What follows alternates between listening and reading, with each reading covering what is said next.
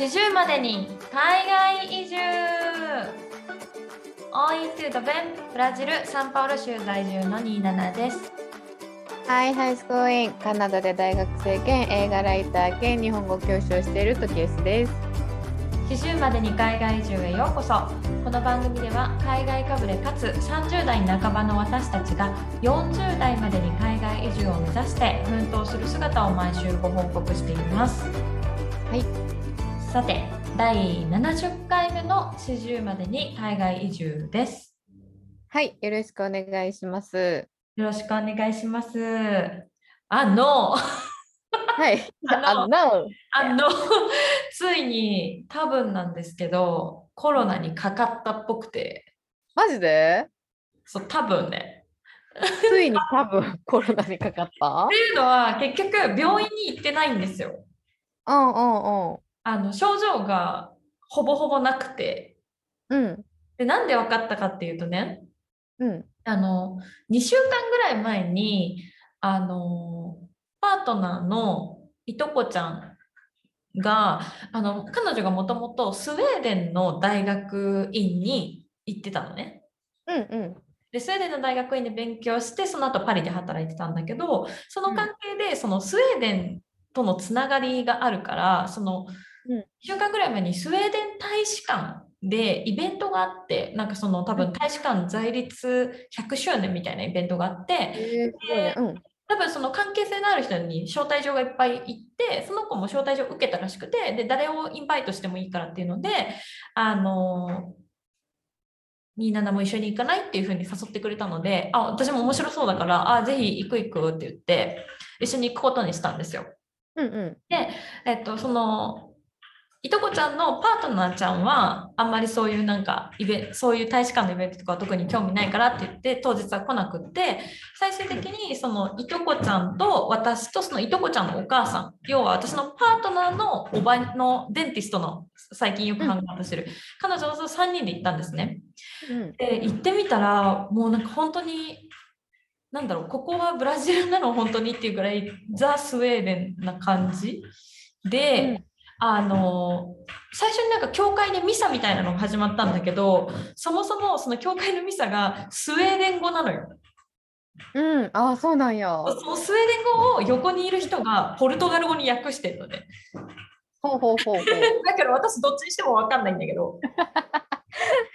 そうか。でなんかスウェーデンの言葉って聞いたことなかったし文字も発音記号とかに点々文字のなんか上に点々がつくとかっていうのは見たことあったけど、うん、なんか実際にちゃんと聞いたことなかったからすごい不思議だなって思ったしなんかブラ多分ミサに来てるほとんどの人は多分あのまあ駐在で来てる方とかあとは移民された方だと思うんですけどまああの本当にアピアランスというか見た目だけで言うともうザあの北欧の人すごい肌が白くって金髪で目が青くてみたいな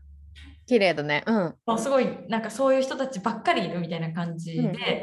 か私としてはちょっとなんかこうオークワードな感じ気まずいなみたいな味は全然いないしあの黒人の人もいないしみたいな感じでちょっと気まずい感じだったんですけどまあでもイベント自体はすごい素晴らしくてそのスウェーデンの、あのトラディショナルなご飯とかも出てきたりとかあのなんかやっぱ魚をそういっぱい食べるんだよね。あとなんかね、うん、なんだっけあのサバ寿司みたいな魚なんか多分酢漬けにした魚みたいなのがすごい有名らしくてそういうの出てくる。あ、そうなんや。そうそうそうまあそれでイベントでいくらだったかなろくじゅうヘアイスだから、まあ、せん今の値段でごひゃくえんぐらいの参加費だったんだけどえっとせんごひゃくえんぐらいでまあお酒もずっと飲み放題でまあお酒も飲みイベントも楽しみでなんかその大使館の人のなんかおばあちゃんがやってるなんか展示会みたいなので絵を売っていったりとかしてでそこにいた女の子たちがすごい可愛くて絵の説明してくれたりとかして本当にエンジョイしたんですよ。で最後にちゃんとあのスウェーデンのフラッグ持って帰ってきたんだけど私うんうん、うん、でね、まあ、それがありましたと。でそのみっかごかふつかごぐらいにそのいとこちゃんがコロナにかかったって聞いたの。ああそうなんや。そうそうそうだからまあザ濃厚接触者だよね。うん、で、えっと、まあおそらくそのスウェーデン大使館にいた時にね、なんかお互いのグラスに入ってるワインを交換したりとか、うん、あのシェアしたりしてたの、一緒に飲み物を。だから、うんうん、まあ、私は完全に映ってるだろうなと思ったわけよ。うんうんうん、で、まあ多分出どころがどこなんだろうって話なんだけど、その私たちがそのスウェーデン大使館のイベントに行く前日に、うん、そのいとこちゃんとそのいとこちゃんのパートナーはふたりでバンドのライブに行ってんのね。はいはいはいはい。で、よ、あ、多分朝方さんじぐらいまで、まあ、クラブみたいなところで遊んでったっぽいので、多分そのバンドがブラジルでかなり人気のバンドだったらしくって、うん、そのバンドのライブのなんか行ってるところのビデオを見せてもらったら、もう誰もマスクしてないし、で、うん、なんかもう普通にあの マ, マキシマムザホルモンみたいな感じなのよ。だから、うんうん、結構みんなヘドバンしてモッシュして、うん、もうなんか踊り狂ってて、でブラジル人なんてさおとなしく聞かないからさ、も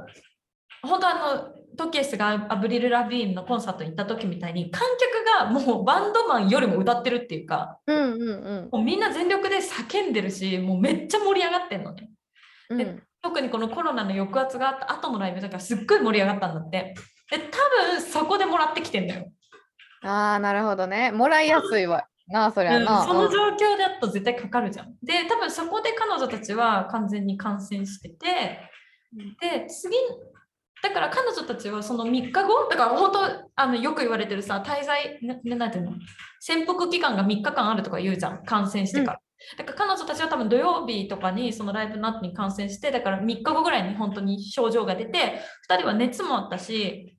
なんかもう体調がすごい悪かったのね、うん、でまあそんな人と一日一緒にいたから、まあ私もかかってるだろうなと思って、うんうんうん、で私と私のパートナーはまあちょっと寒気がするとか、あのー、ちょっとお腹下すとかはあったけど、まあ、全然熱も出ないし全然元気だったんだけど、うん、っ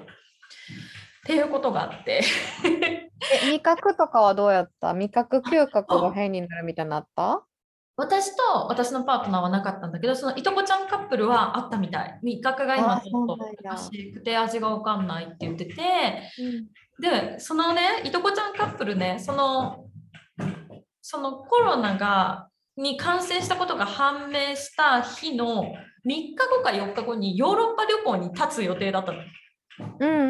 出発する予定だったのだけどコロナにかかっちゃったから、その旅行も一回ちょっとキャンセルして、うん、家でおとなしくしてなきゃいけない、せっかくバケーションなのにってなって大変、うん、すごい大変で、しかも一番問題があったのは、あのそのいとこちゃんがその私たちが、まあ、かんライブに行って感染したとするじゃん。でライブに行きました、うん、で次の日にスウェーデン大使館のイベントに私と行きました。でその次の日にあのこの私が今滞在してるパートナーの実家に来ておばあちゃんとランチ食べてんのよ。ああ、そうなんや。で多分そこでおばあちゃんは完全にかかっちゃって、うん、あ、そうなんや、おばあちゃんも感染した。そうそうそう。で結局今この私が住んでるパートナーの実家にいる私とパートナーとパートナーの両親、両親とパートナーのおばあちゃんがいるんだけど、唯一パートナーのおばあちゃんだけ完全に症状が出た。ああ、そうなんや。そうそうそう。で結局いっしゅうかんぐらいなんか、まあ、入院したり、あの一応隔離ってことでそのパートナーのおばの家、まあ、おばは完全にポジティブだったからコロナ、うん、で私と私のパートナーとパートナーの両親は全員ネガティブだ、ネガティブというか症状がなかったから、私たちと隔離してそっちにの家におばあちゃん行ったり病院行ったりしてて、あとまあ先週話してたトイレの問題もあったから、まあ、ちょうどいいっていうことでおばあちゃんそっちに滞在してたんだけど、うん、っていうのが結構結構バタバタ大変ないっしゅうかんでした。大変やね。でも確かにコロナって陽性になった瞬間すべてがさ、そう大変になるやん。一瞬で自分がさその症状なくて自分は全然元気でもさ、うん、陽性になった瞬間のこの予定の崩れ具合とかさ、やばいよね。すごい怖いよなと思う。うん、だから本当にありがたいことに私は自宅で働いてるからさ。うん、あの家から仕事もできるし、仕事休まなくていいしで、まあ、いっしゅうかんだから丸々その、まあ、私たちも感染してるかもしれないって、濃厚接触者だねって分かってから丸々1週いちにちかんとみっかかん、だからとおかかんぐらいは私も私ものパートナーもパートナーの両親もあの家から一歩も出ないで家で一応確認して、うん、であのなんかあの食材とかは全部オーダーしたりとか、うんうん、でそうそうそうやり過ごしたんだけどさ、まあなんかそのいとこちゃんたちがちょっとかわいそうだったねあの旅行の直後に、ねね、かかっちゃっていっかげつかんバケーションに行く予定だったんだけど多分さんしゅうかんじゃくぐらいに縮めて結局もう行ったんだけどさあの、うん、ネガティブになってからある一定期間待って行ったんだけどもヨーロッパには、うんうん、だけど短くなっちゃってかわいそうだったなと思って。うん、でもさにじゅうななも逆にさ今かかってよかったんじゃない？そう私それめっちゃ思っててなんか、うん、今かかっといてなんかよかったかもと思って、うん、だってしちがつやんな日本帰国そうだから私もうあと帰国までにしゅうかんぐらいしかないんですよ、うん、だから来週とかに下手にかかっててなんかなんか人によるらしいんですけどその一回コロナに感染するとその菌が中に内在してもう感染して治ってるのにで治ってからいっかげついじょう経ってるのに ピーシーアール テストしてもポジティブって出ちゃうらしい出ちゃう人がいるらしいんですよ菌が中に残ってるからだからそうならないことを本当に激しく祈るんですけど確かに、まあ、今のタイミングで、まあ、かか結局私テストをいっかいもやってないのかかってたのかかかってないのか分かんないんですけど、まあ、おそらくかかったかなみたいなあちょっと風邪ひいた日風邪の引き始めみたいな症状はあったんですよちょっとした寒気と、うん、なんかちょっと喉がイガイガするなってちょっと鼻水出るなぐらい、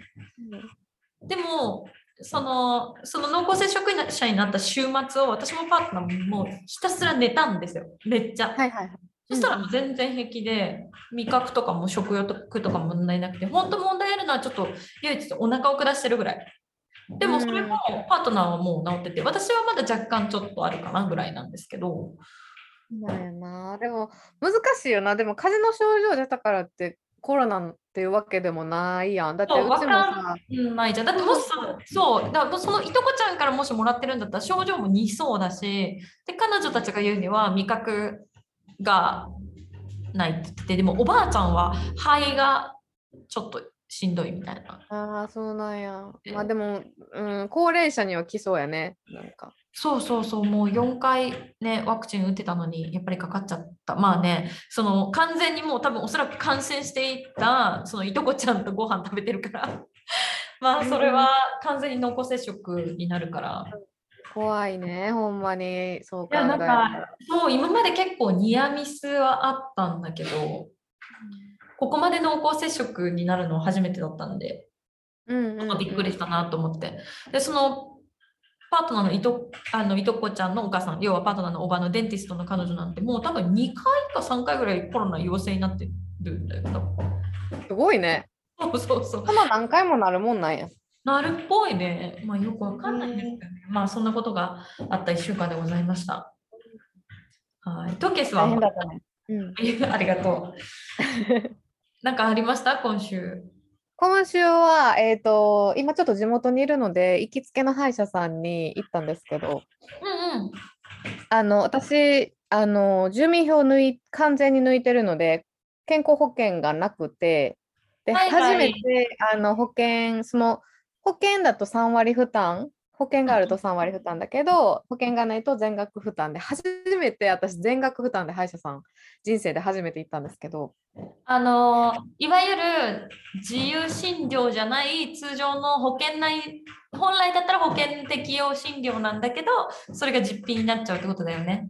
そうですそうですでまああのうんいちねん約いちねんぶりということもあってレントゲン取るのも勧められてで私なんか正直レントゲンってめちゃくちゃ高いんじゃないと思ったから、うん、なんか感じでわからないですかって言ったら、うん、なんか見た感じめちゃくちゃ綺麗ですけどみたいな言われた時ちょっと嬉しかったような、うん、あよかった毎日めっちゃケアしててと思ってでもとりあえず中に潜んでた怖いし、うん、と思ってレントゲン取ったけどまあそれでも結局異常はなくて、まあ、虫歯も全然なくて。うんうん、いい感じですねみたいなで歯のクリーニングとあと虫歯予防のなんかフッ素みたいな塗ってもらえる、うんうん、みたいなのがあってそれで全部やっていくらだったでしょうえー、いくらやろレントゲンと歯の検査とうん、歯の検査、歯茎の検査なんかとクリーニング、ポケットがないかとクリーニングとフッ素、えー、いちまんにせんえん。おー、惜しい。いちまんごせんえんでした。あー、やっぱでもそんぐらいか、はい、うん、でもなんかその領収書を保管してて、もし今後国民健康、健康保険を取る感じであればそれ持ってきてもらえたら返金しますよとは言ってくれてて、うんうん、なんですけど、まあ、うちはもうしちがつに買えるので、まあ、もう全額売ったんでいいかなっていう感じで、ね、厳しいところだよね、うん、これね、あの、まあ、海外在住者あるあるだと思うんですけど、まあ、海外に皆さん留学とか移住とかされるときって、まあ、日本のまず住民票を抜くということで海外転出届っていうのを各あの自治体に出すんですよね。でそうすると、えっと、住民税とかがかかってこない、うんで、あのかつ年金も、えー、任意払いになるし、まあ、もちろん保険料は払わなくあの使わな保険を使えなくなるので払わなくていいっていう形になるんですけど、我々のような時々その日本に一時帰国する人間は果たしてどうすべきなのかって結構至上命題で、うん、悩むよね本当、うん、いろんな人のなんかブログとかインスタとか私も見るんだけど、その例えばいっかげつとかにかげつの一時帰国でもいっかいいっかいその住民票を戻してるというか転入届を入れてまた海外転出届出してってやってる人もいるらしい。でそのでもそれもしやった場合って確定申告とかもめっちゃめんどくさそうと思っちゃって、そうそうそうそうなのよ。だから結局いっかげつぶんだけ確定申告しなきゃいけないとかになるし、うん、その税金がどうなのかみたいなのめっちゃめんどくさいっていうのもあって、うん、結構まあトケスみたいにもう一時帰国だったらわざわざ手続きもめんどくさいからさ、その転入届入れないで、うんまあ、病院に行くときは自費で全額やるっていう人が多いみたいだよね。うんうんうん、そうだね。そう、私もカナダにいていっかい一時帰国したときにあの同じように歯医者に行って、でなんかその時私確かね詰め物かなんかが取れたんだよね。うんうんうん、それを詰めてもらいに行って同じぐらいだったと思う、値段いちまんえんかさんまんえんぐらいだったと思う。そのレントゲンと多分その詰め物とみたいなでそれぐらいの値段だったので、うんうん、でもよかった。なんか歯綺麗なの褒められるの嬉しい。いいよね、あれなんか上がるよねなんか心配じゃん歯っていつもそう、うん、心配だってさ、なんか今までは堀とかいろんな国行ってて絶対なんか何かしら周りの日本人の一人を歯痛いって言って、うんうん、超高いお金出してなんか現地でなんか削ってもらったりしたとかあったから。行ったもん私カナダで歯医者えちなみにカナダで歯医者ってどれぐらいなお金えー、ものによるけど、私は一箇所そのそれこそセラミック詰めてたやつが取れたのかかけたかしてそこを直してもらったんだよね、うん、で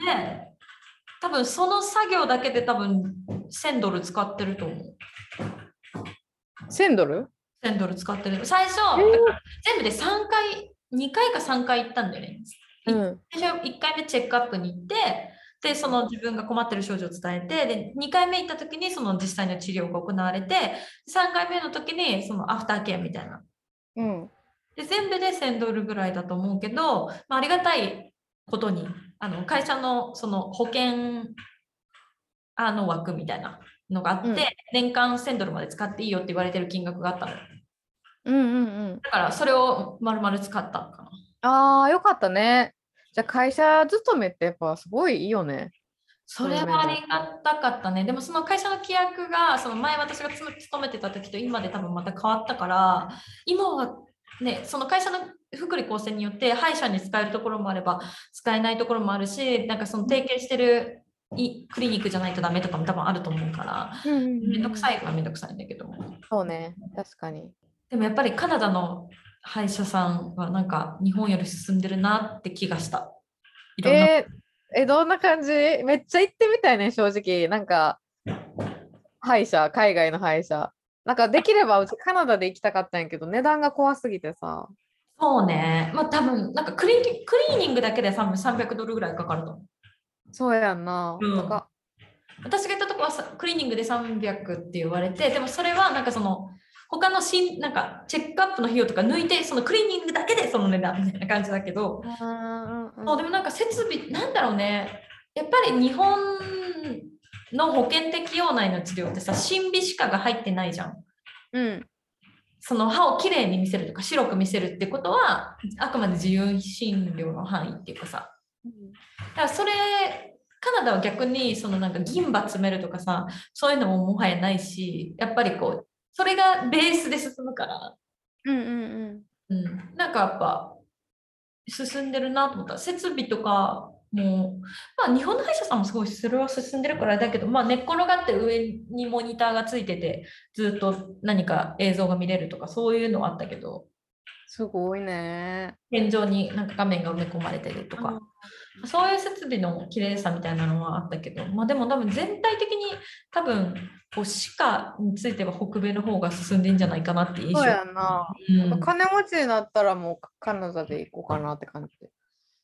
なんかさ、日本の歯医者さんとかだとさ、まあ、お金私が行ってた歯医者さんもそうだったんだけど、その何かセラミックで詰め物をするときに型を取って、でその型を取った型をそのどこかに送って、でそれが届いたらつけるみたいな感じが、うん、多分日本だとベースベーシックだと思うんだよね。歯科技工士さんが要は来勤してる場合多分すごい少ないと思うんだけど、少ないと思う、うんうん、多分カナダはそれが多分内勤してるというか、そのクリニック内で作れちゃうんじゃないかと思っているんだが、うん、多分そうかそうか、私が行ったところが特別だったのかもしれないけど、いやでもうちの歯医者さんもそうやで、あの、うん、送ってって感じだった。送ってなんでいっしゅうかんかかりますとか、そう多分ねそれがなかった気がするんだよね。だから、まあ、その辺がちょっと違うかなとは思う。素晴らしいね、うんうんうん、はい、健康な歯を保っていきましょう。はいありがとうございます。では早速本日も始めてまいりました。はい、日本の常識は海外の非常識、今週のカルチャーショックのコーナー。このコーナーではサンバとシュハスコの国ブラジルに住むニーナナとカナダトロントの公立大学に写真専攻で留学中のトケスが日々のカルチャーショックをシェアしていきます。今週はトケスさんからお願いします変な間開けちゃったごめん疲れてるちょっとねギリギリまでちょっと仕事してたので申し訳ない申し訳ない大丈夫です。あのー、本当結構前に私がカナダ行くか行かんかぐらいの時に YouTube でなんか記録していこうって思いますみたいな感じで、私 YouTube を密かにやってたんですけど、うんうん、あのまあ、YouTube やめますっていうおーやめるの YouTube やめるというか、あの私前も話したことあると思うんですけど、私ってほんまに石橋を叩かずにとりあえず経験したいタイプ、うんうんうん、なので何でもすぐに手を出すんですね。で、まあ、今までこのポッドキャストの編集だったりブログの更新だったり、その編集作業って呼ばれるものを結構たくさんやってきたんですけど、うん、やっぱ YouTube 始めてみて YouTube がダントツで時間かかってたんですね。で、ああそうなんだ、うん、結構文字入れたりとか動画つないだりとか、うん、それでなんか さん、よじかんぐらい。何分ぐらいの動画で？え普通にじゅっぷんとか。ああそんなかかるんだね。うんかかってて、で、まあ、最初はなんかそのひゃっぽんノックやるでって続けてひゃっぽんあげるでみたいな感じで意気込んでたんですけど、結局学校が始まり仕事もハードになりで、その間でさん、よじかん見つけ、見つけることがほんまに大変で、時間が確保できた時だけ、うんうん、更新みたいな感じで、あとはなんかそのコメント来た時、これこういう動画作ってほしいですっていうコメント来た時だけそれに答えて作るみたいな形にしてたんですね。うん、で、まあ、なんかそのある日客観的に見た時に、うん、なんか伝えたい情報って伝えられてないなみたいな感じにも思った。なんか主観的に上げてるなみたいな、自分が上げたいものとか思いついたものをとりあえず上げてるっていう感覚やって、はいはいはい、客観的に見ないと伸びないなみたいなのには思ってて、でそういうのを思いながらも、あ そ, そういうこと考えてたら、あ学校始まるとか、あ仕事せなとか、でそのまるまるその YouTube に関して真剣に考える時間っていうのがなかなか作れなくて、まあねちょっとあのトケスさんはね忙しすぎるからねもういや無理と思うよ。そうで、まああの本気になったらね、それこそむっちゃ本気にして、ほんまに強制的に、例えばさスケジュール帳に、うん、じゃあここ YouTube みたいな感じ入れたらいいんやけど、なかなか私のスケジュール的にすごい毎週スケジュールが変動するし、なんかそれに対してなんかその YouTube に本気になれない自分がいて、そんな時にまあこうやって日本に帰ってきた、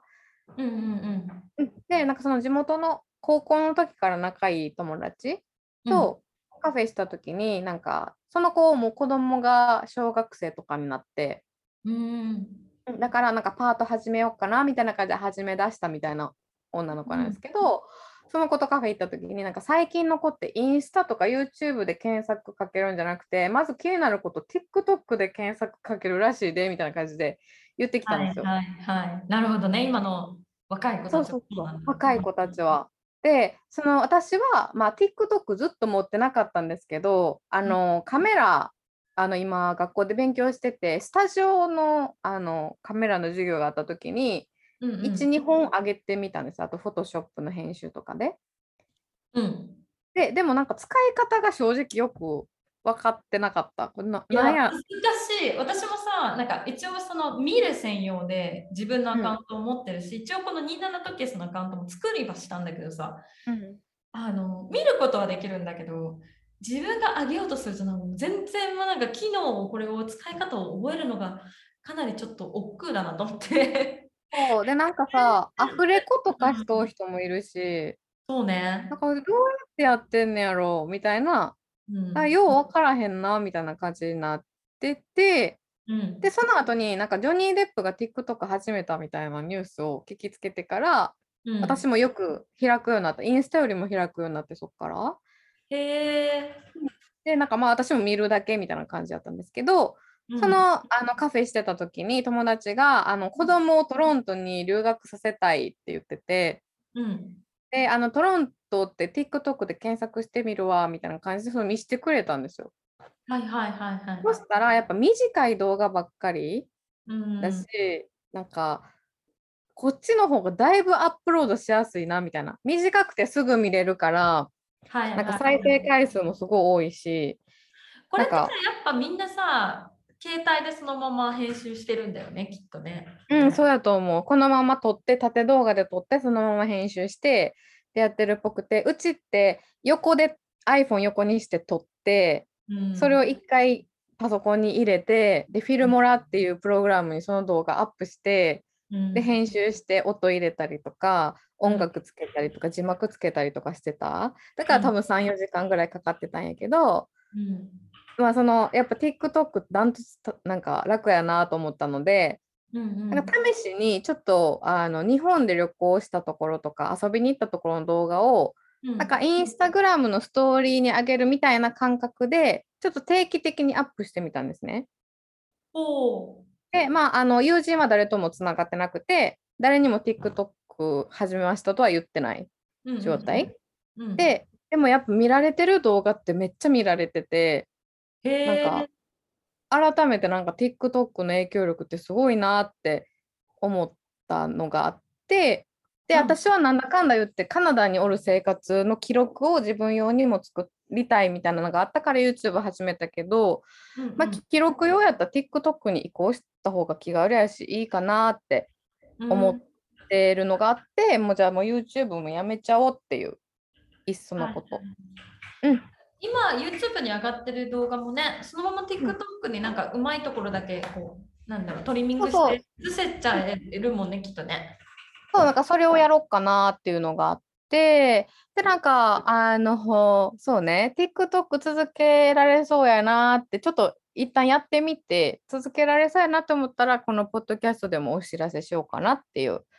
感じで。なるほど、うん、でまあ YouTube はちょっとろくがつまで一旦チャンネル削除しようかなと思ってて。うんうんうん、でなんか今まで結構ねポッドキャストからあのトケスさんのこと知って YouTube 見ましたっていうコメントとかメッセージとかくれて、なんかほんまになんかこのポッドキャストって結構聞かれてるんやなっていう。いやそうなのよね。にびっくりしてて、でまあもう本当にあのコメントとかくださった方とか、なんか気軽になんかいろいろチェックしてくださった方とか、あのありがとうございました。なんか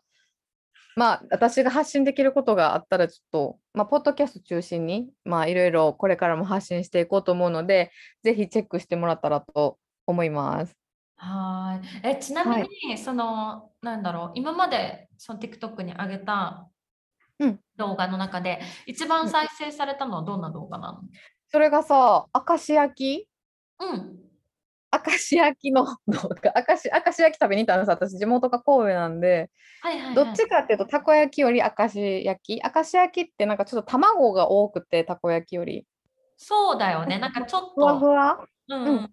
うん、だし巻きの卵えだし巻きのたこ焼きバージョンみたいな感じなので、結構だしにつけて食べたりとかするんですけど、うんうん、なんか普通に英語であの日本にいるならこれ試した方がいいよみたいなのを書いて、うん、あのほんまにじゅうごびょうぐらいの明石焼きの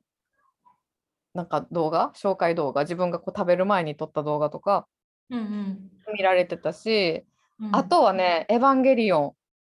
えー、あの箱根に行った時に、うん、エヴァンゲリオンのなんか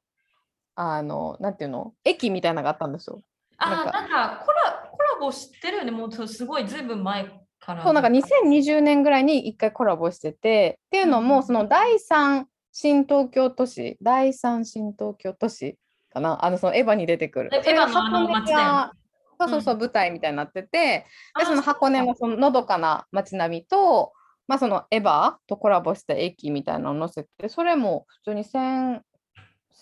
ひゃくとか、えー、そんなに言っちゃうとするのすごいね。そう私なんかなんか知らんけどロシア語のコメントとか残ってた。なんかえー、なんか不思議なところから見てくれる人がいるんだね。そうやっぱ定期的に上げてて、で私はジョニー・デップしかフォローしてないけど、なんかどんどんどんどんポンポンいちにちひとりふたりってフォロワーが増えていってるから、やっぱ TikTok ってすごいなって、うん、いやほんとね、なんかそういう新しいメディアにこうどんどんどんどんホップホッピングしていけるのが一番いいよね。その時代の潮流に乗ってるものが何かっていうのを考えながら。そうでも多分私 YouTube もし手出してなかったらまだやろうかなって悩んでたと思うねん。あどうしようやってみようかなどうしようかなみたいな。でも結局自分の生活に落とし込んでみて、うん、あ意外とこんな時間かかるんやとか、意外と大変なんやっていうのを知ったから、まあ、その勉強できてよかったかなっていう感じかな、うんうんえー、なんかすごいキーだね。なんか私にはすごい響いたそれなんかそのやってみるかどうか悩んでみることを一回自分の生活に落とし込んでみるっていうのがさ、なかなかみんなできないわけじゃん。うーん難しいもんな。でもなんかやっぱりサクッとこうチャレンジできるあの時はそう本当にすごいと思う。本当にありがとう。でもそれで続いてる人もっとすごいと思う。マジでやろうって決めて落とし込んでもう自分のものにしてる。例えばうちらってこのポッドキャストの収録とかアップロードとか編集とかって、うん落とし込んだやんうちらの生活に、まあ、ふたりだからできたっていう。そうそうそうでちゃんとさ、ま、毎週やってるのがもう私はね私は苦じゃなくなってる。全然苦じゃない。あここだけの話でも何でもないんですけど、すべての音声はトケスさんが編集してくれていますそんなことをみじんも見せない彼女です、はい、そうあでもなんかね文言とかいろいろ考えてくれてかメッセージとかね紹介とか、うんあのはにじゅうなながやってくれてるので、そうそうだから全然苦じゃないんよね。だからそういう風にやっぱ落とし込んで継続できる人ってすごいし、私もこれからどんどん新しいこといろいろやっぱやっていきたいし、なんかあの従来の働き方じゃなくしていきたいみたいな気持ちがすごいやっぱ年々高まってる。うんうん、なんかあのー、まあ今やったら私やったら記事何本書いていくらみたいな仕事してるけど、うん、自分のブログとかやったらこの ピーブイ 数でこれぐらい稼げるとかやっぱ変動していく。資産を持ちたいよね。そういうそうやっぱそういうのをどんどんやっていきたいなと思って、とりあえず TikTok やって TikTok で例えばすごい反応が良かったらまた YouTube やってもいいんかなって、その時はもうちょっと戦略考えて今回失敗したこととかもいろいろまああの考えて慎重にやろうかなと思います。なるほど。じゃあまたぜひ、はい、あの紹介できるタイミングになったらぜひ TikTok アカウントの方もシェアしてください。はい、ありがとうございます。はい、ということで、えー、今週の私にじゅうななのカルチャーショックなんですけれども、あの実はですね、この部分一度あのトケスと一緒に録音をしたんですが、あのちょっと後からその録音したものを聞いた時にですね、あの私にじゅうななのちょっと言動がかなりあの感情的になっていてあのちょっとこうこれからシェアさせていただくことがちょうど起きた直後のに収録をしたものですから、ちょっとあの言動があの過激かなというところがあったので、ちょっとこの部分だけあの私にじゅうなな一人であの再録音させていただいて差し込みをさせていただいてます。なのでこのパートだけトケスの声があの相槌とかね、彼女の素敵な笑い声がいつもあの話を盛り上げてくれるんですが、あのその部分がちょっとなくなりますので、えー、ご了承いただければと思います。えー、今週の私のカルチャーショックなんですけれども、あの外国人パートナー、しかもあのブラジル人のあの国籍の夫を持つと何が大変かっていうところをあのシェアさせていただければと思います。あの、まあ、外国人パートナーと人外国人のパートナーって一言に言っても、例えばアメリカとかカナダとかあの、まあ、いわゆる先進国と言われる国の出身のパートナーだとまた話が違うんですが、ブラジルとかインドとかいわゆるこうあのブリックスと呼ばれるような国だったり、あの発展途上と呼ばれているような国、えー、の, あの国籍の夫を持つとあのすごく大変だなっていう場面に陥るのが特に海外に行く時なんですよ。で、えー、と私のパートナーブラジル国籍なんですけど、結構どこに行くにもビザの申請っていうのが必要になってくるんですね。で、あの私もパートナーもカナダに留学をしていたんですけど、私が日本人として例えばバンクーバーからフラッとこうアメリカの国境あのボーダーを越えてアメリカ側に旅行行くっていうことはあの結構すぐできて、あのっていうのは日本人はあのオンライン上でエスタっていうこう電子ビザを申請すればあのもう本当に手続きなんてごふんぐらいバババって割ってクレジットカードでペイってにじゅういちドル払うだけで済むんですけど、それさえすればにねんかんあのビザ申請しなくてもアメリカ日本人は入り放題だけども、ああの、まあ、入り放題ではないですけどね、あの期間はあるんですけど、ブラジルの人はちゃんとしたビザ申請が必要なんで、こう気軽にあのカナダ留学中もアメリカに旅行行ったりっていうのが結構大変だったんですね。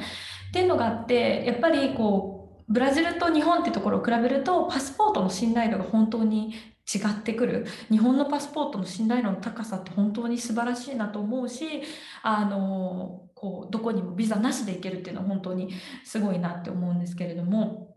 あの、まあ、だからさっき言った通りアメリカ人とかカナダ人の人だったら日本にじゃあ例えば行きますってなった時にあのビザなしでこう日本に渡航できるノービザっていう形で来れるんだけれども、ブラジル人の人はビザ申請が、えーと、とにかく必要なんですよ。結構どこにも行くにも必要で、今回その、あの私たち日本への一時帰国を考えてるんですけど、もちろん日本に行くにもあのビザ申請が必要なんですね。まあ、ちなみに今はコロナ禍でどの国の人も日本に観光で入るにはビザ申請が必要なんですけれども、まあ、とにかく私のパートナーの場合はビザの申請が必要になるんですよ。で、まあ、結構ブラジル人の人によくあるのが二重国籍の人がたまにいてですね、あの、まあ、私のパートナーでいうとお父さん方のひいおじいちゃんがオーストリア出身、ひいおばあちゃんがイタリア出身で、お母さん方の親戚はみんなポルトガルから来てるので、ポルトガルかオーストリアか、えー、イタリアのパスポートがもし取れていて、彼が例えばイタリアと、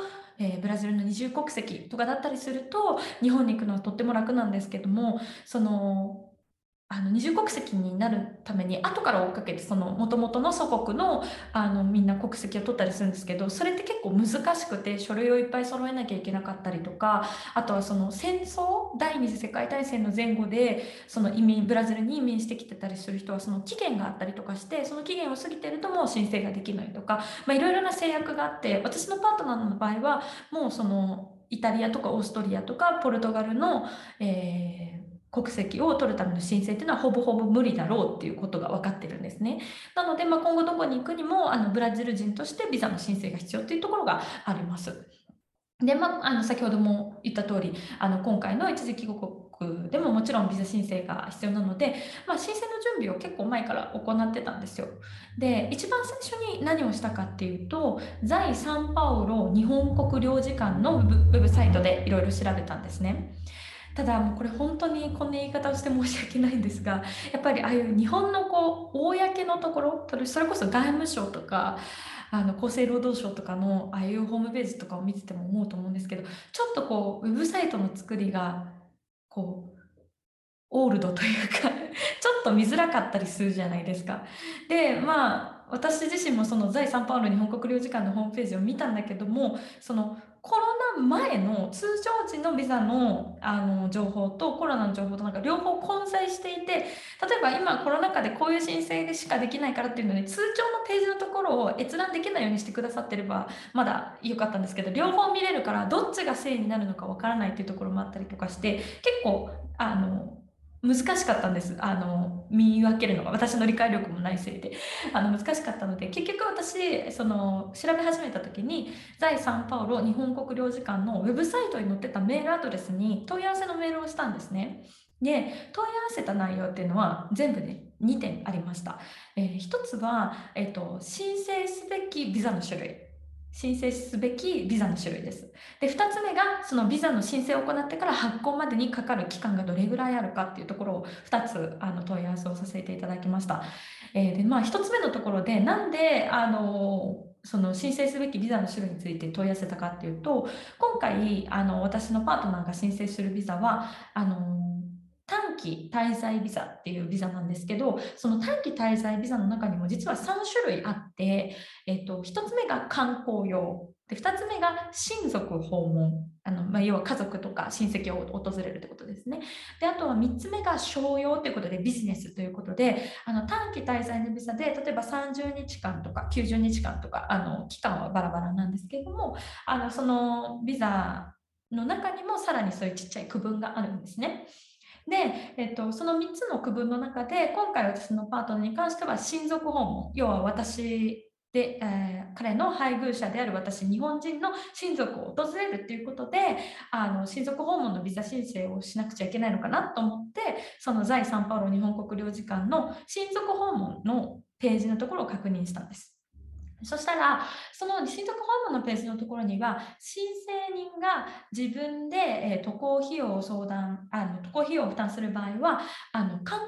書類の方を用意すればいいですよみたいな文言が書いてあったんですね。もしかしたら私読み違えてるかもしれないんですが、あの申請人がもう要は自分でお金を出すんだったら観光用の書類の準備だけでいいよっていうことが書いてあったんです。で、あ、そうなんだと思って、あのー観光用の書類でいいのか、いいのかと思って。っていうのは、今やっぱりコロナの水際対策で、い、いわゆる観光目的の渡航はあの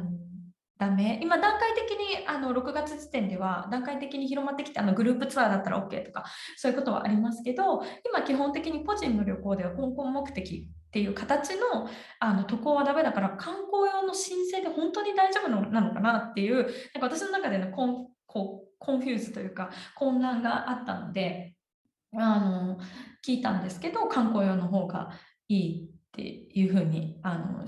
返事が来たんですね。で、またその申請からあのいっしゅうかんぐらいであのビザ発行してますっていうふうに返事が来たんですよ。で、ああそうなんだと思って、あの意外とあの私があの分かりたかった分は本当にすぐにあのそのメールを送ったら返事も来て、あのご返信いただいて、ああじゃあ大丈夫だと思って前もって準備してたんですけど、まあ、本当だったらと私たちの渡航するのがろくがつの終わりなので、まあ、ごがつちゅうとかに申請すればよかったんですけど、ごがつがあの引っ越しがあるっていうところで、あの、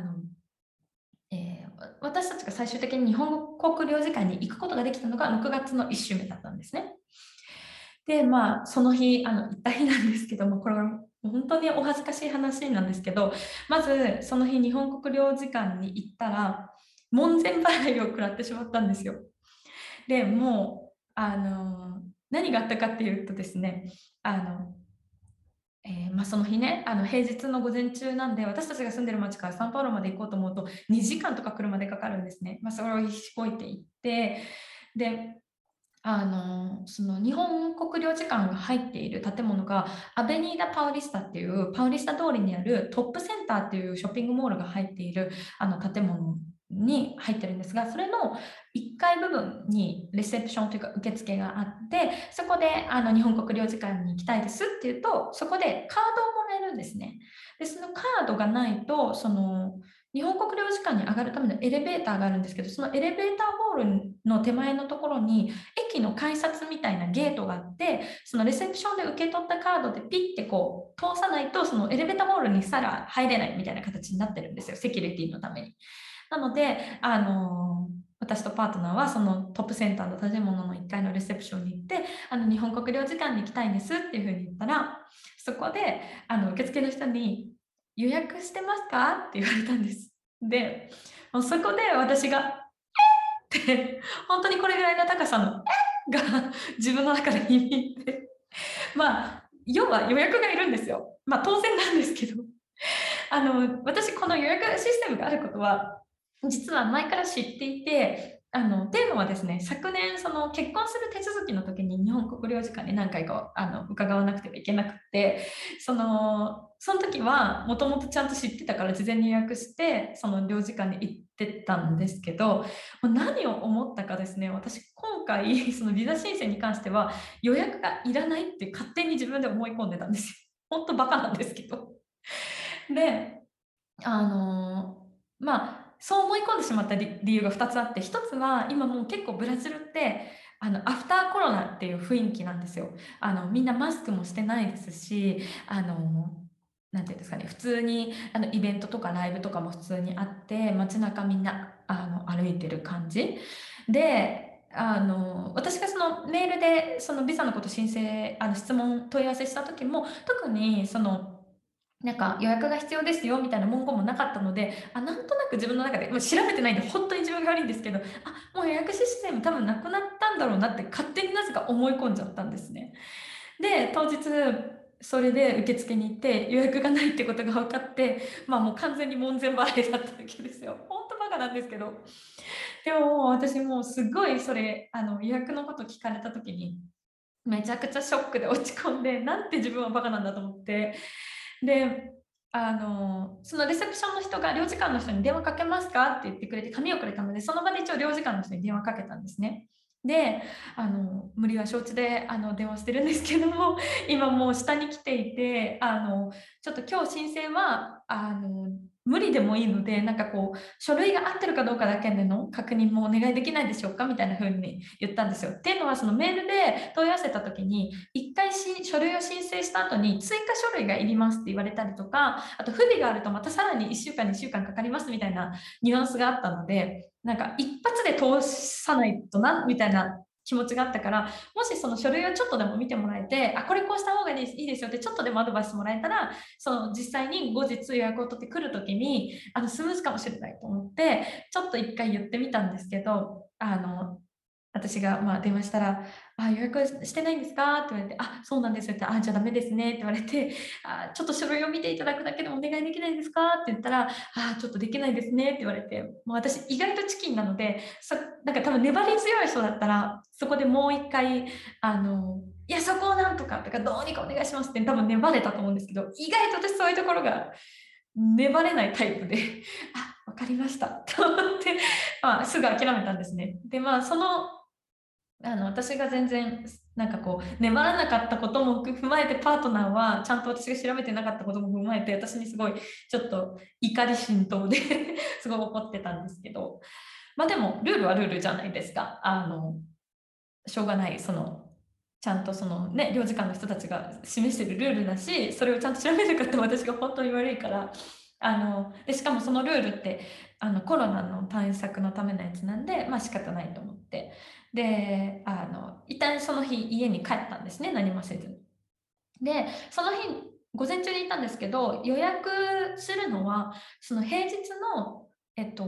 午後にじからよじの間のにじかんしか電話を受け付けてくれないので、もうその日あの家に帰ってから平日の午後にじになったタイミングでちょっと仕事の休憩時間に無理やり入って、そこでで電話をしたんです。で予約をさせてもらったんですね。そしたらその予約自体は割とすぐに終わったんですけど、その電話口の人がそこであの用意する書類は観光用じゃなくて親族用、親族訪問用の書類が必要ですよっていうふうにおっしゃったんですよ。で、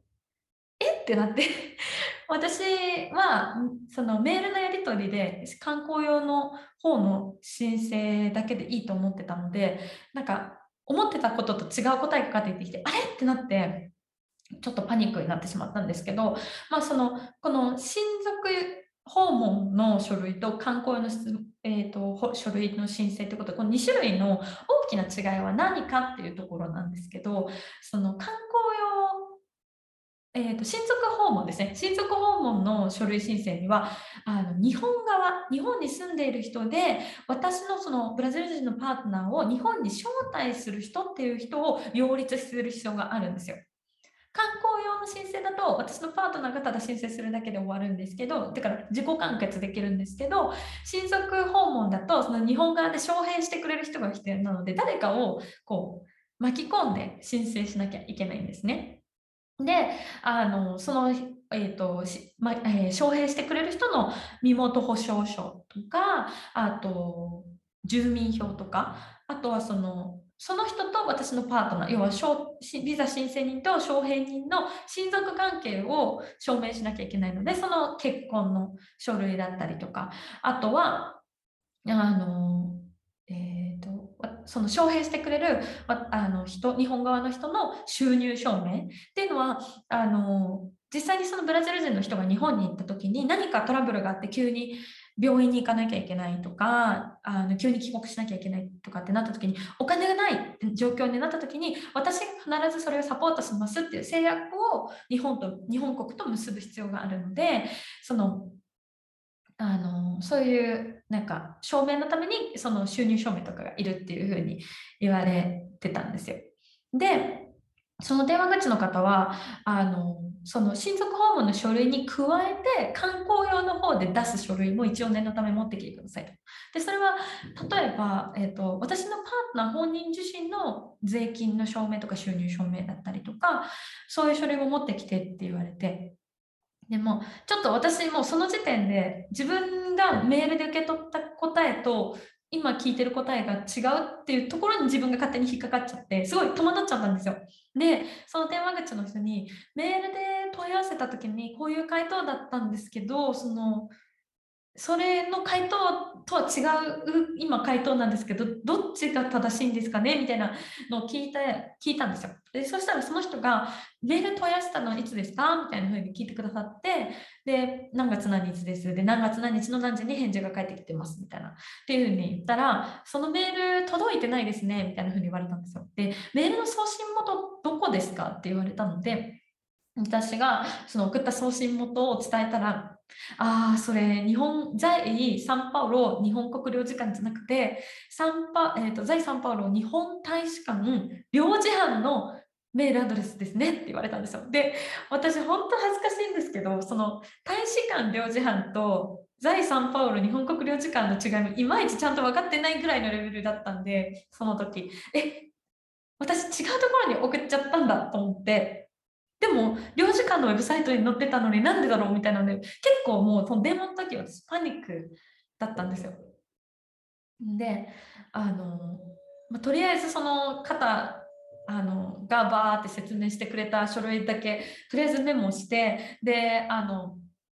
分かりましたって言って、でそのアポイントの予約をしてあの電話を切ったんですけど、えなんかもうパニック状態でちょっとなんかな泣けてきてで、しかもその、まあ、その電話口の方もね、多分そういうなんか私みたいなよくわかんない問い合わせを普段から受けてるから、ちょっとすごいめんど、めんどくさそうというか、もうなんか結構雑な対応をされ、まあ、気がしたんです私は。で、なんかちょっとその方の物言いとかに私もすごいへこんでしまって、ちょっと半泣きみたいな感じになったんですね。で、あちなみにその時にあの私のパートナー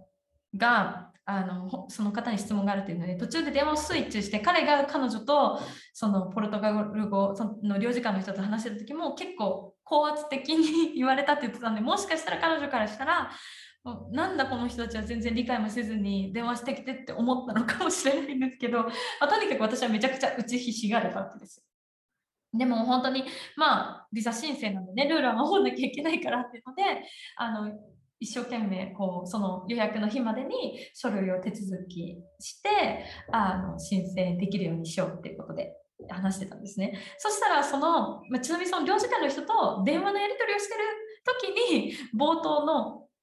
あのおばがトコトコって歩いてきて、あのいとこちゃんがコロナにかかったからって言われて、今みたいな、おーマジでみたいな感じで、ちょっと自分の中でめっちゃパニックがもう一個重なって、もうちょっと頭がわーってなったんですよ。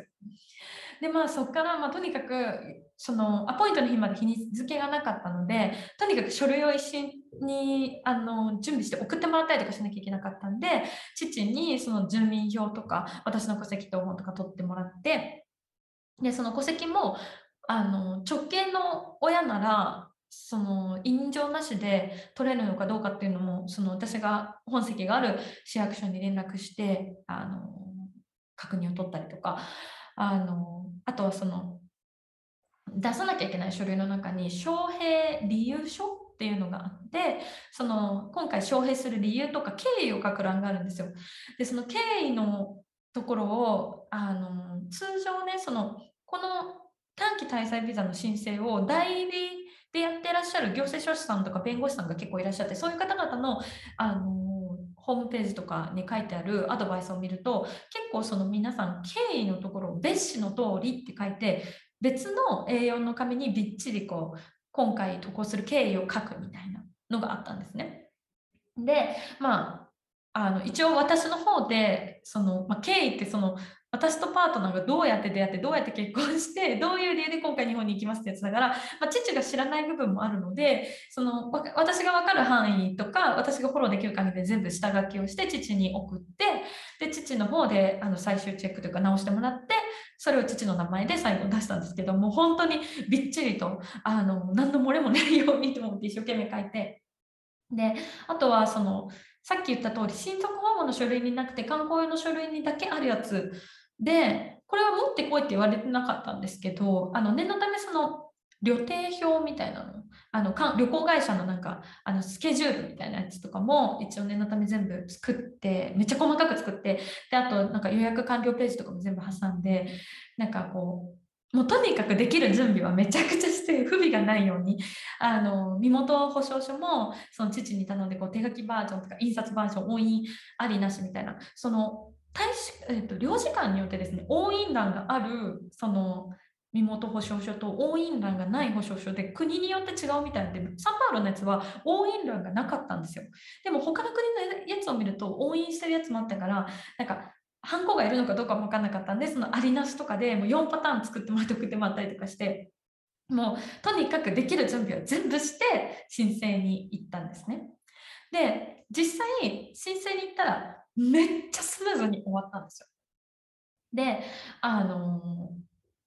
まあその電話の時にね、その電話の方が、まあ、ちょっとこうあの多分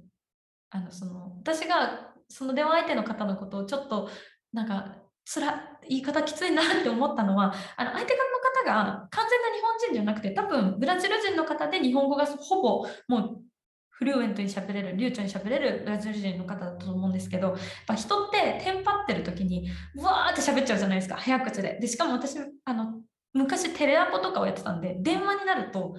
口調が余計、余計丁寧になって難しい言葉とか使っちゃうんですよ。敬語とか単語とかね、あの外国人の人に分かりづらいような単語とか使っちゃうんですよ。あのこうちょっとでもこう自分の喋りをスマートに見せようとしちゃう癖があって。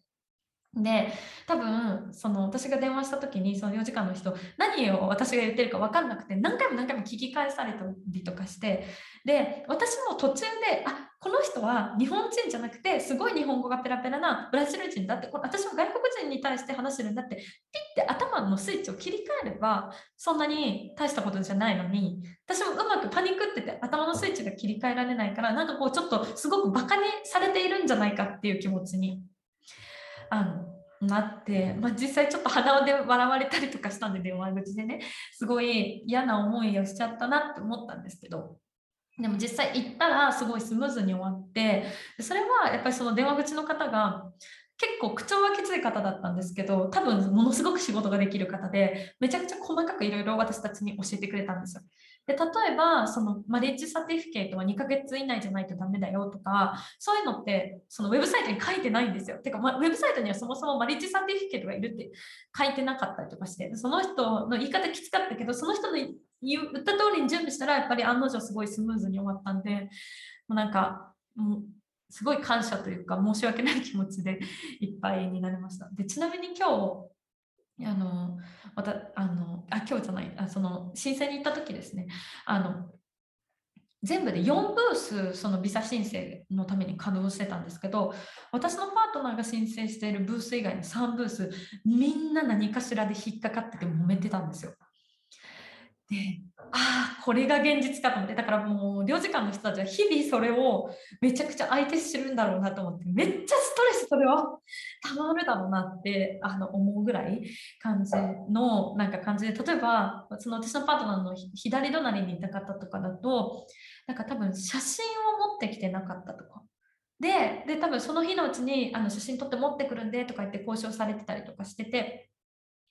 でもなんかその次はマリッジサティフィケートがそのにかげつ以内に発行したやつじゃないからとか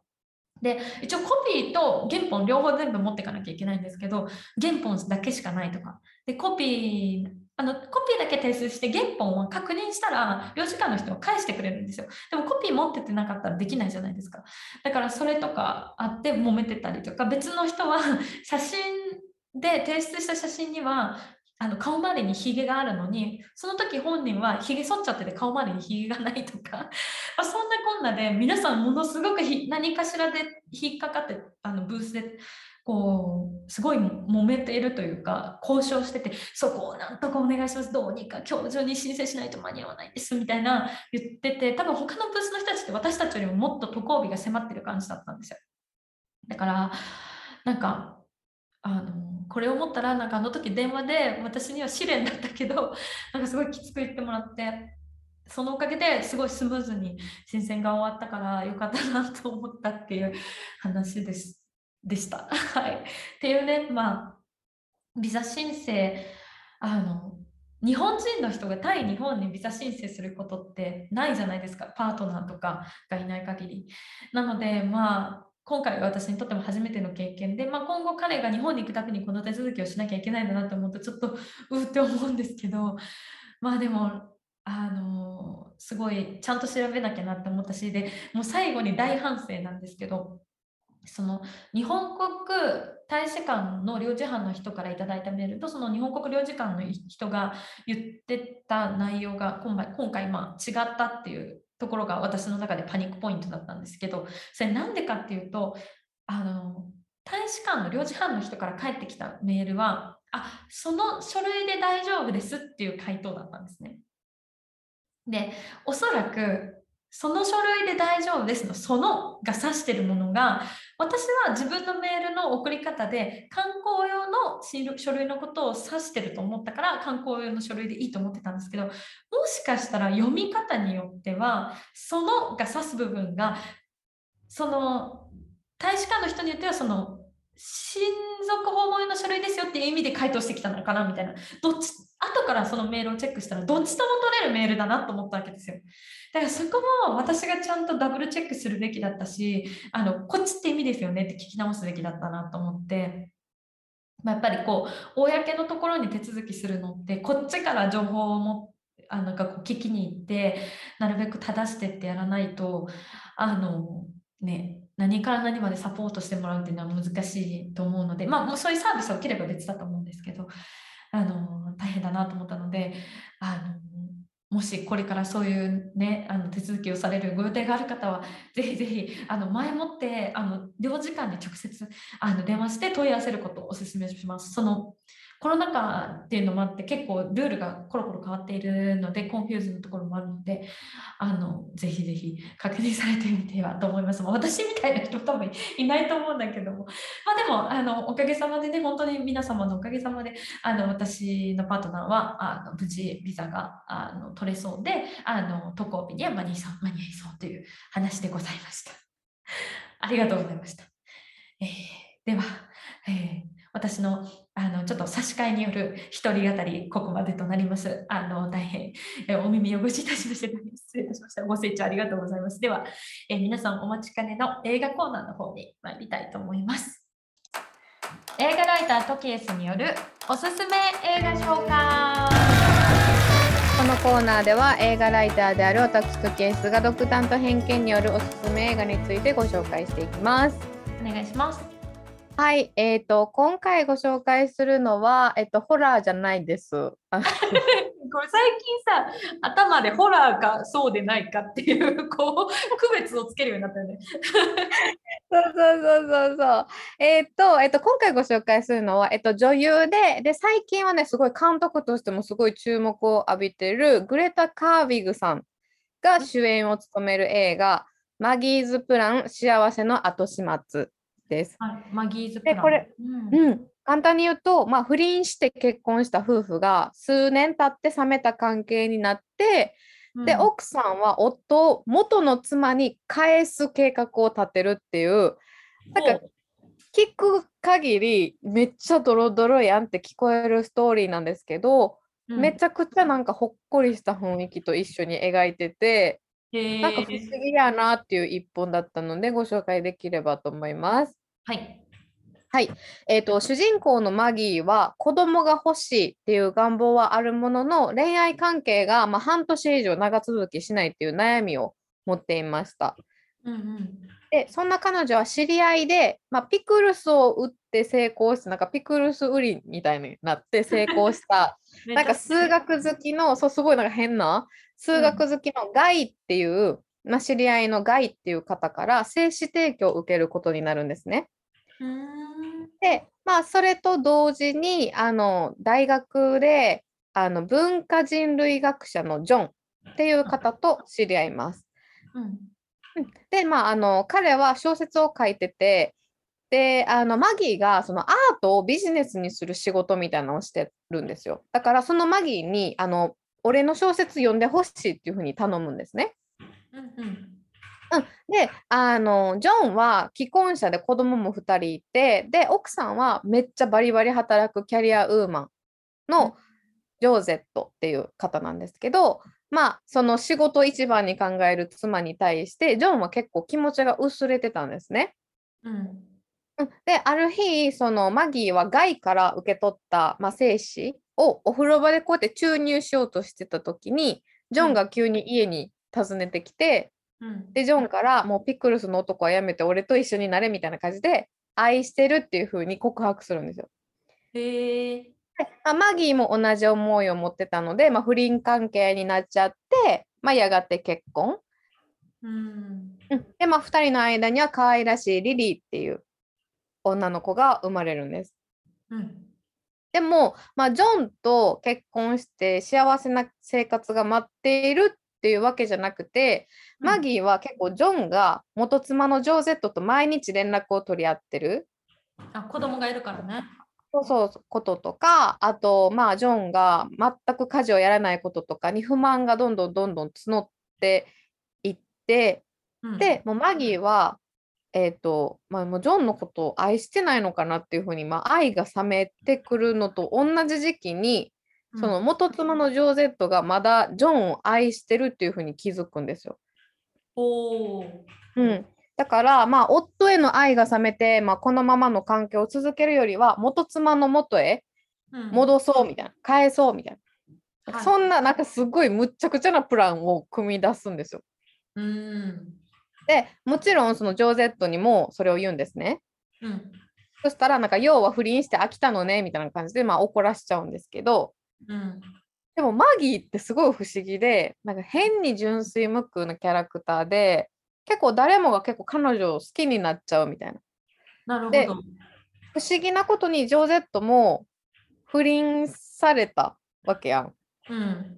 うん、でまあ自分の夫を取られて自分の家庭を破壊されたのにもかかわらずそのマギーの不思議なキャラクターがあるから、うん、あなたのことをこう別で考えたらあなた自身で考えたらあなたのことは好きよみたいな感じで言うんですよ。へー。そうで結構不思議なパワーを持ったマギーに、まあ、うちも結構惹かれていって、うん、やってること最低やん言うたらそうね人の家庭を破壊してで挙句奪った人をやっぱいらないって言ってるもんね。そうだから、まあ、正直その、まあ、日本人としての感覚か私の感覚か分かんないんですけど、うん、登場人物の誰にも感情移入はできなかったんです正直この映画、うん、まずこのジョンもなんか優柔不断すぎるしあっちへ行ったりこっちへ行ったりしすぎ気持ちがやしその奥さんもすごいキャリアウーマンでバリバリプライド高そうやのにマギーのことをこう許しちゃう部分とか、うん、だからそういうのでうちはあんまりなんかどのキャラクターにも感情移入できひんなと思ったんやけどなんかね、映画見終わった後にはなんかすごいなんか壮大な結構ね人生のことについて考えさせられたかなっていういろんな夫婦がいて夫婦も所詮は他人でみたいなすごいなんか男女の関係じゃないけどなんかすごい考えさせられた一本でした。えー、なるほど。いやなんかその元奥さんのさ人格がすごいなって思っただけ。そうやな。うんうんうんバリバリできるんよ。だからそれに、えっと、マギーは言うたらジョンからなんか、うん、あいつは鬼嫁だったみたいなことを聞いてたし噂でもジョンの妻は鬼嫁でジョンが好きなことできなくてなんかあそこの夫婦は冷めきってるみたいなのを聞くんですよ。はいはいはい、マギー自体は、まあ、そのあのジョーゼットに会ったことはなかったんやけど一回そのジョーゼットが本を出版した時に見に行って喋ったところ、うん、全然その周りからき聞いてるようなキャラじゃなくてすごい自信に満ち溢れてて、うん、なんか女性としてすごい尊敬できるタイプっていうのを気づくんですよ。うん、うん、それもすごい面白かった。なるほどなるほど、うん、でまあちなみにこのグレタ・カーウィグさんはあの、まあ、女優としてすごい活躍もされてるんですけど最近はほんまに監督としてすごい注目を集めててで最近で言うと、えっと、レディーバードっていうにせんじゅうななねんの映画であの脚本もそうそう脚本も書いてらっしゃるので脚本賞にノミネートされたり監督賞にノミネートされたりしててで私はそのにせんじゅうきゅうねんにストーリーオブマイライフっていう私の若草物語リトルウーマンっていうやつでも監督をしてるんですけどこの映画すごい好きだったんですよね。結構女性が輝いていくなんていうやろなんか女性が仕事を勝ち抜いていくみたいな、うんうん、なんかうん、話ですごい好きやったんですけどでそんな彼女の最新作はにせんにじゅうさんねんのバービーっていうあのバービー人形をモチーフにした映画であのバービー人形役はマーゴット・ロビーが演じることでも結構注目を浴びてる作品なのでその監督としての活躍も今後すごいなんか見れるのでなんかいいなと思ってすごい個人的にはめっちゃ注目してる人です。えー、すごいそのねあのバービーにせんにじゅう、うん、来年だね公開にせんにじゅうさんねんそうだね米公開やから日本は分かんないけど、うん、あそうね日本はもしかしたら遅れ、 遅れるかもしれないけど、うん、でもなんかすごいな、うん、女優もやって本も書いて監督もできるって本当にクリエイターとして本当に多彩な女性だね。そうマルチでさしかも年齢がまださんじゅうはっさいさんじゅう代若い若いすごい若いすごいと思うほんまにすごいと思う。だってにせんじゅうよねんにベルリン国際映画祭で審査員を務めるってことが発表されるほど若い時からすごいあの、うん、注目されてた。なるほどねすごいな。素晴らしいです、はい、ありがとうございます。えーと、マギーズプラン、うん、幸せの後始末ぜひ皆さんもチェックしてみてください。はいはい、ということで今週のしじゅうまでに海外移住はここまで。感想、質問、ご意見の受付先は にじゅうななトケス アット ジーメール ドットコム まででぜひお待ちしております。ぜひよろしくお願いいたします。はい、では来週金曜日朝はちじにまたお会いしましょう。ボンフィナウジセマーナ。Have a good weekend. バイバイ。バイバイ。